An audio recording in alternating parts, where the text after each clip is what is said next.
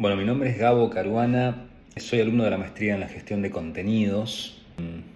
Cuando recibí la consigna de, la tarea número uno, de la tarea domiciliaria número uno, la verdad es que incluso ahora que estoy desarrollándola, no, no me sentía participante, activista de alguna franquicia. Cuando era chico fui un lector y sigo siendo un lector bastante empedernido. Mi papá siempre leyó mucho.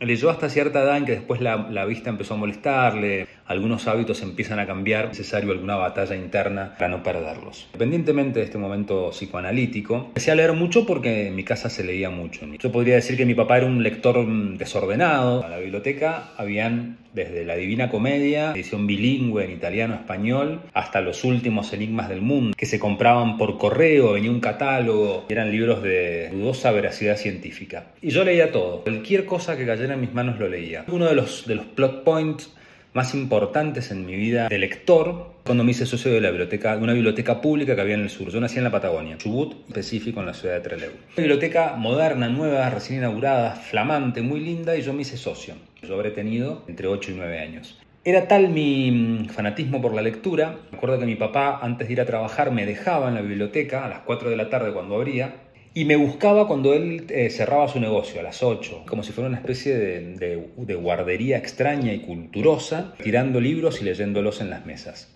Era tanta mi presencia en el lugar que me terminé haciendo amigo de las bibliotecarias. Yo me imagino que debe haber sido algo bastante particular, un niñito de 8 años que apenas llegaba al mostrador pidiendo libros, ¿no? Pisándolas, dando jetas, los archiveros, anotando números. Me empezaron a fascinar algunos temas. Descubrí, por ejemplo, Agatha Christie y descubrí que me gustaba mucho la sensación me daba el policial, que me daba lo detectivesco, esa oscuridad. Y empecé a consumir libros por ahí. Ese amigo de las bibliotecarias. sacaba las tarjetas, me enseñaron a recorrer los pasillos de la biblioteca, me dejaban pasar por detrás del mostrador y directamente iba y sacaba los libros que quería y me quedaba sentado entre las estanterías. Era una biblioteca grande. Y me quedaba entre las estanterías sacando libros hojeándolos y volviéndolos a colocar en la, en la, estantería. Un día descubrí un libro Stephen King, Cementerio de Animales. Empecé a leerlo sentado solo en el, pasillo y cuando me di cuenta iba por un tercio del libro. Salí, lo di a la bibliotecaria le acuerdo que al lado había un señor grande. Dijo la bibliotecaria, ese libro no es para chicos. La bibliotecaria dijo, no te creas que es tan chico como se ve.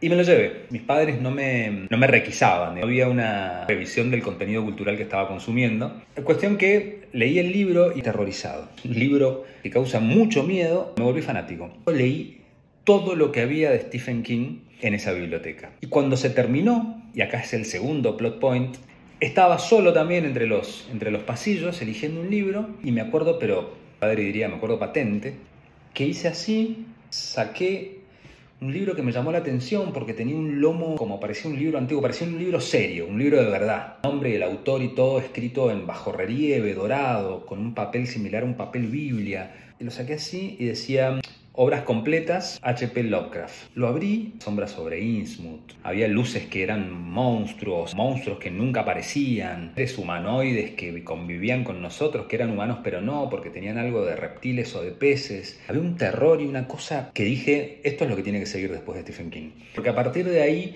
profundo interés, unidad con el mundo el terror, el suspenso, con el mundo detectivesco, eso se fue ramificando. Se convirtieron en las cartas Magic. Fantástico, pero de alguna manera se cruza con estas, con estas oscuridades. Después fue terror clásico de los 80 y de los 90, cómo se cruza todo esto con una cultura pop, tiene profundas raíces en, lo americano, conexiones de estas cosas con, otros momentos. Un viajero de este tipo de, de contenidos hoy reconozco como fundacionales mucho de lo que también hoy vivo. Digo, yo vivo en Mendoza, amo la montaña y tengo una casa en la montaña, en el valle. La montaña es un lugar muy particular, ¿no? Es un lugar de una quietud tensa. Noches son profunda y misteriosamente silenciosas. El clima en verano es feroz y en invierno es feroz. La vegetación es ruda, pues hostil.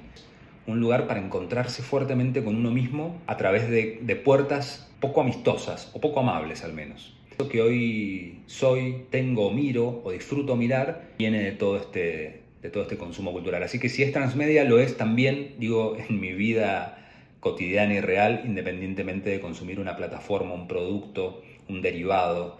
Digo, es también un poco como uno arma su vida a través de los consumos culturales que tuvo desde su infancia hasta ahora.